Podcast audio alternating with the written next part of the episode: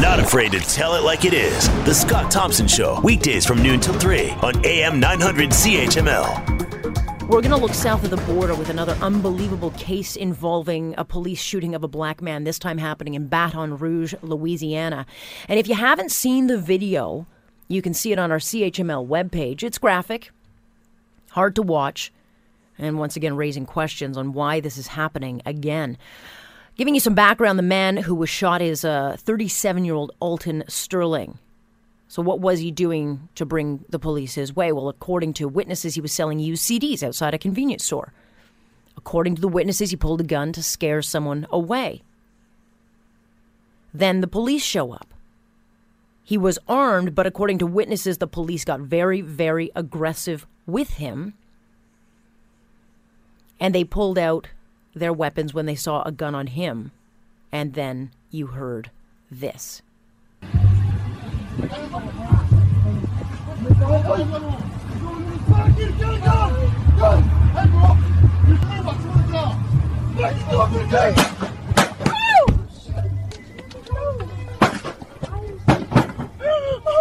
They shot him?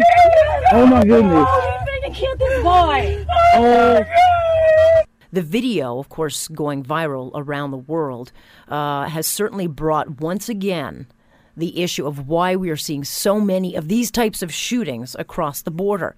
I want to bring in Ross McLean, former police officer and security expert, again talking about this issue. Good of you to join us, Ross.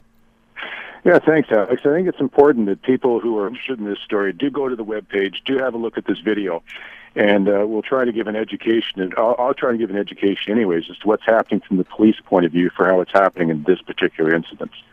Yeah, because if you look at the video and you don't have any context to it, it's pretty brutal. You've got two police officers. They take this man down. Apparently, witnesses say he didn't reach for a gun, but you hear distinctly in this video that the one officer says he's got a gun and then you know bullets fly. He was shot twice in in the back and in the chest.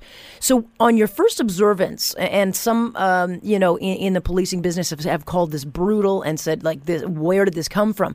But where are you at on this Yeah, well, first of all, this is the first bit of video we're seeing is the cell phone video. There apparently is other video from the dash cam of the police car, and apparently other video from uh, inside the store on their CCTV. And apparently, Alex, both officers had on body cameras at the time, but apparently those body cameras were knocked off during the fight in the wrestling and did not cover the last few seconds of this.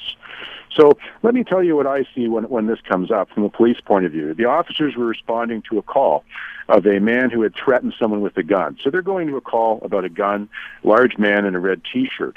They arrive on scene. They see uh, this victim here now, Alton Sterling. He's a big man. He's about six six feet tall. He's over 300 pounds. Uh, wearing a red T-shirt matches the description. The first thing the officers would have done in that case is to try to have the person tell them, "Hey, we're here. Get your hands up. Put your hands on the car. Get down on the ground." So they would have been giving some sort of command to this person, who it appears did not comply with the commands. In comes the cell phone video. You see the one officer standing to his left with the taser out and pointed at him, the other officer to his right with his hand on his gun. And they're asking him to do things. He does not appear to be complying. The taser is shot, Alex. The taser goes into him at the same time the other officer rushes him to tackle him. So they, they use their presence, they use commands, they use the taser, they're using physical control. They get him down to the ground, Alex but they don't manage to get him onto his belly, which is the preferred place. They have him on his back. At this point, the officers don't have their guns out. The top officer uh, controls his chest and his head, kneels on him, grabs his right arm, holds his right arm, gets it. The other officer down at the bottom is now checking him for a weapon. And sure enough, he finds a weapon. He says, you can hear it on the video. He says he's going for his pocket. He's got a gun, he's got a gun. Then you see the top officer on top who's got the control reach for his gun, take it out, tell him not to move. Don't move. What goes on from there, we're not aware of, but then the shots come out and they shoot him while he's on the ground. We don't know if the other officer on the bottom had control of his right hand that was reaching for the gun or what that hand was doing. So there's certainly more information to come out on this. Sure, but already the protests have started. There is so much tension, uh, racial tension in the United States. We've had over 500 cop shootings uh, of blacks just this year alone. I mean, the number is staggering. I, I like to, to treat each situation as unique, and and you know, we chatted. Uh, you know, you sent some information to us earlier. Just you know that there are some reports that this guy may not be uh, just some poor, you know, innocent victim. What have you learned about him? Yeah, well, it has come out that he does have a fairly extensive uh, criminal background for things like uh, stolen property, drunken public, uh, assault, domestic assault, possession of weapons, uh, those sort of things. Almost like a typical bad, stereotypical cops TV show sort of uh, crime record. But what it also has not been established yet, but people have looked at his Facebook, and apparently he may be associated, may be affiliated with, this will be yet to be seen, uh, with the Blood Street Gang. You mm-hmm. notice he's wearing a red T-shirt at this time. On his Facebook page, he has a five-pointed star that he has cut into his head and his haircut for doing that. That's a sign of association with that. So it made it, so one of the problems is Alex, when you're that officer on the ground, you're on top of this person, and your partner yells gun. He's going for his gun it takes a flash of a second for someone to bring their hand up from their waist up up to their chest and pull the trigger and hit either one of you. So there's a matter of seconds that are going on there at that point. And and I'll just say this, and I'm not I'm not defending the shooting. I'm not. We're looking for the evidence on this. Had the man just complied when the officers came up, put his hands up, assumed the position, allowed them to pat him down, he wouldn't be in this position. But maybe it's because he had that weapon in his pocket. He knew he was going back to jail he is a registered sex offender. Maybe he didn't really want to go back to jail, and that we would put into this position. It's just awful outcome. It is, but there's no question it will feed the narrative. Um, you know, there will be people that say that doesn't matter. The point is he wasn't doing anything. There's no aggression shown in the video, and that police may have acted uh, too quickly. Would they have had the information? And, and you may not uh, know this yet, but would a police officer attending this kind of scene uh, have had the, the background on this guy to know that, yes, he is a convicted uh, for several, um, you know, altercations, including, as I understand, uh, he's been he's got a conviction for pedophilia. Yeah, well, whether they had it or not, they would have acted the same way about it. I mean, it's interesting. The store owner who was there, who witnessed it, says, "Well, the police were aggressive from the start."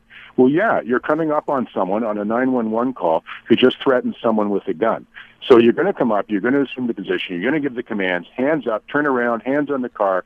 This you're going to be aggressive when you're dealing with that. And as far as uh, you know, I'm reading some of the, the media saying, "Oh well, he was pinned, but he wasn't. He was pinned, and he wasn't really going for his gun." You know, when you're the police officer in that situation, the game isn't over until you've secured that weapon. I'm telling you, weapons can come out fast. I've done training, I've been in situations, and I've been the losing end of training sometimes when that gun came up faster than I thought, and I would have been dead in the training. So I don't think it's quite the story that it's just police who are running around looking to execute black men in the street, which seems to be the embellished narrative that's going the far way. And I think we need to look at the facts, as you say, Alex, on each one of these cases to determine what exactly is going on and what's happening. And I think by looking at that video on the webpage, you'll be able to see some of the things that we just discussed. No, no kidding. No, uh, regardless though, um, Ross. I mean, the bottom line is there is a mistrust, and so the the narrative will continue. We've already seen protests. We've seen them in Ferguson. We've seen them in other American cities. I, I expect that regardless of what the history of this man was, we're still going to see, uh, you know, the tensions increase.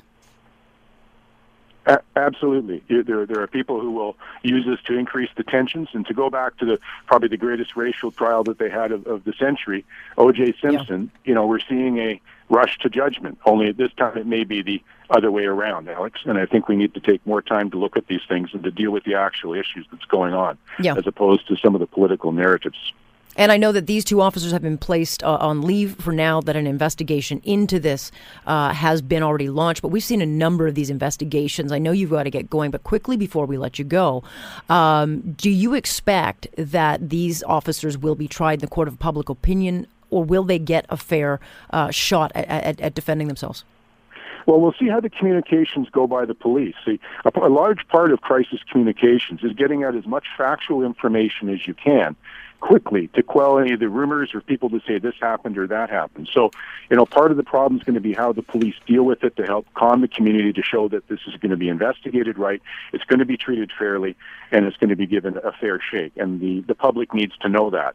But the police are going to have to have as loud or a louder volume than perhaps the protesters who want to protest and garner the TV to say it's the other narrative. So the police are going to have to do some real work on the communication side, Alex. Ross, much appreciated. Thank you for joining us. Thank you so much.